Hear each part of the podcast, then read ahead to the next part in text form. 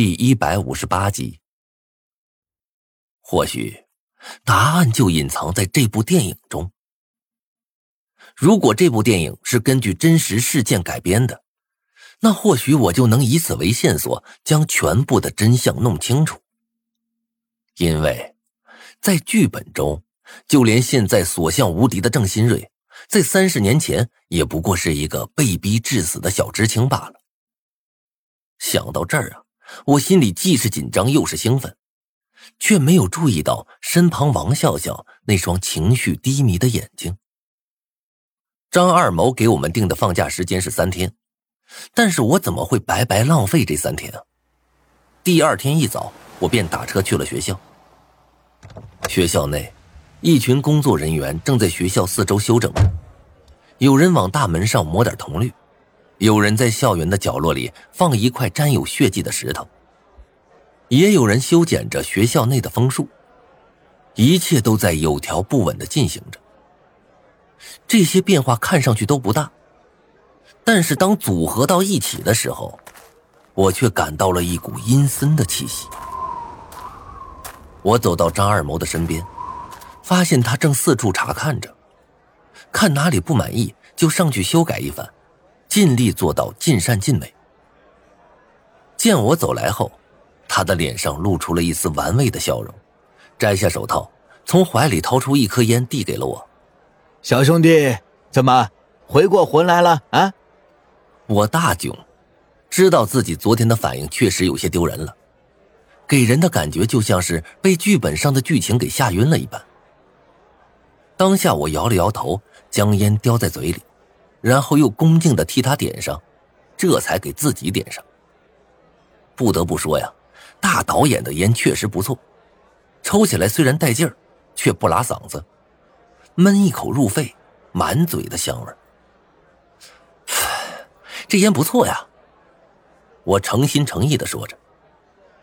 张二谋颇为得意的点了点头，对我笑道：“啊，喜欢的话，待会儿就去我那里。”我送一条给你。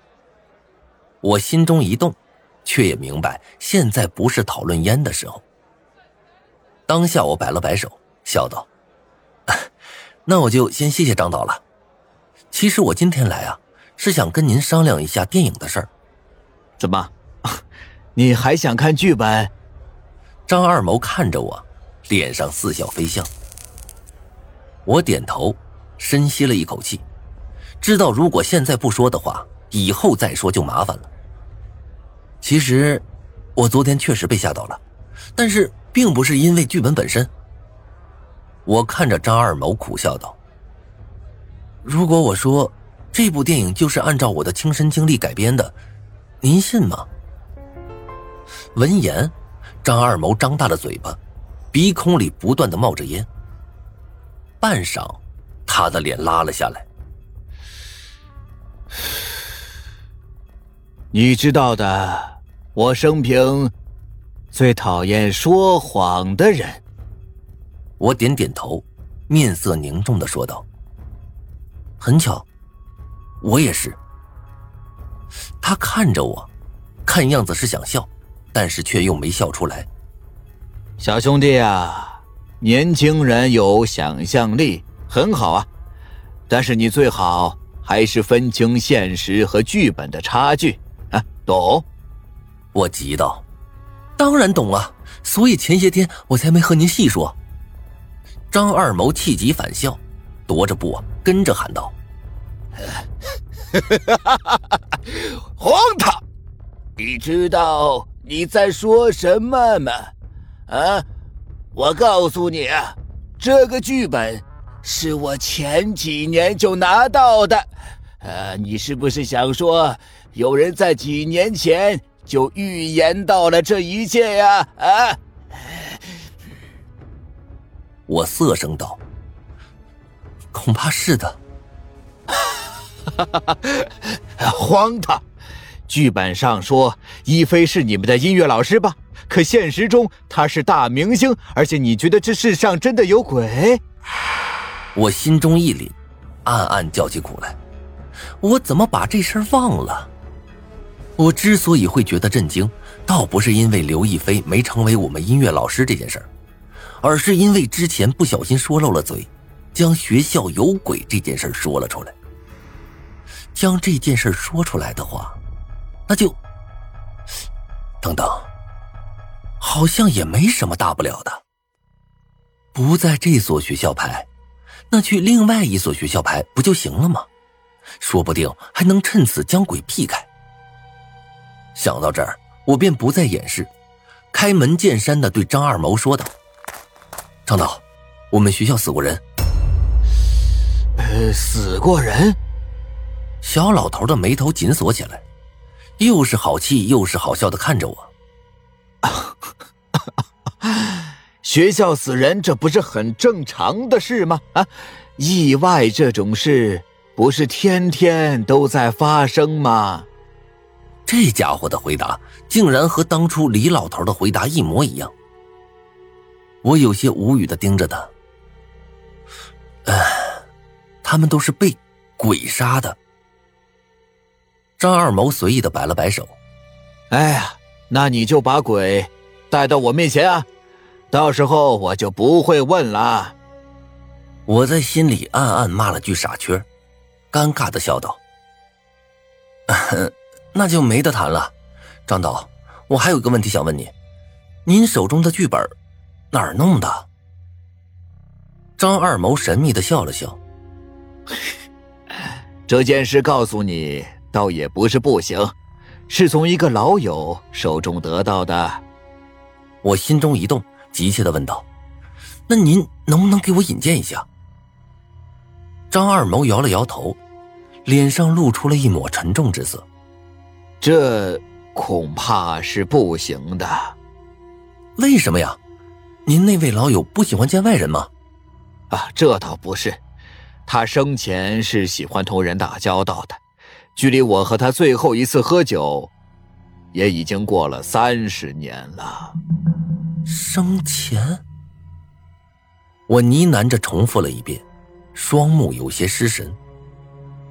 原来那个人已经死了吗？那您能不能把他名字跟我说一下？嗯，他叫道安。天空略微有些阴沉。一层淡淡的乌云将天空再一次笼罩了起来，一抹淡淡的雾也在缓缓的在学校中升了出来。虽然并不怎么影响事物，却总让人觉得心烦意乱。我站在教室门口，眉头紧紧皱了起来。不知道是不是错觉，自从我见到郑新瑞后，总觉得 Z 市能见到阳光的日子。明显比以前少了些。也就在这个时候，我忽然看见白雾中有一抹鲜红闪烁而过，好像飞人？错觉吗？我想一笑了之，但是身体却不由自主的紧绷了起来，赶紧低下头往酒店赶了回去。当天晚上，张二谋再度邀请我去了附近的一家酒店。并在那里询问我是否要不要当男主角。对于这个请求，我想也没想便答应了。看过恐怖片的人都知道，恐怖片为什么恐怖？死人绝对是个避不开的话题。在恐怖片中，人命真的是最廉价的存在。为了电影效果，往往一个七八人的小团体，到最后便死的只剩下主角一个人。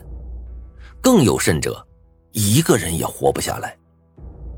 而主角肯定会是人群中活得最长的，获得的线索也是最多的。所以啊，我自然不可能拒绝张二毛的邀请。但是张二毛的这一个举动，却让身边的人很是不解。我亲眼见到他身旁的女秘书完全不管我在现场，一个劲儿说我没有演技和表演经验。就连脸都长得不怎么好看，建议换成另一位小鲜肉。他的这一举动啊，搞得我很是尴尬，毕竟我的女神还在对面看着我呢。但是不管那女秘书怎么说，张二谋都笑而不语，最后直接给女秘书来了句“滚”，让对方灰溜溜的走了。这段时间，我如坐针毡。说实话，我现在都有些搞不清张二谋为什么要这么做了。仅仅是因为我和剧本中主角的名字重名，并且身份相同吗？我不太相信。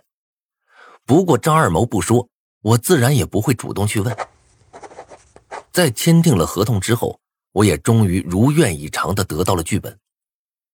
诡计的剧本。得到剧本后。我自然也没心思待下去了，找了个理由，便匆匆往回赶。不多时，酒店里便只剩下了张二毛。他面色苍白的将自己的剧本缓缓收了起来，闭上了眼睛，嘴中呢喃道：“对不起，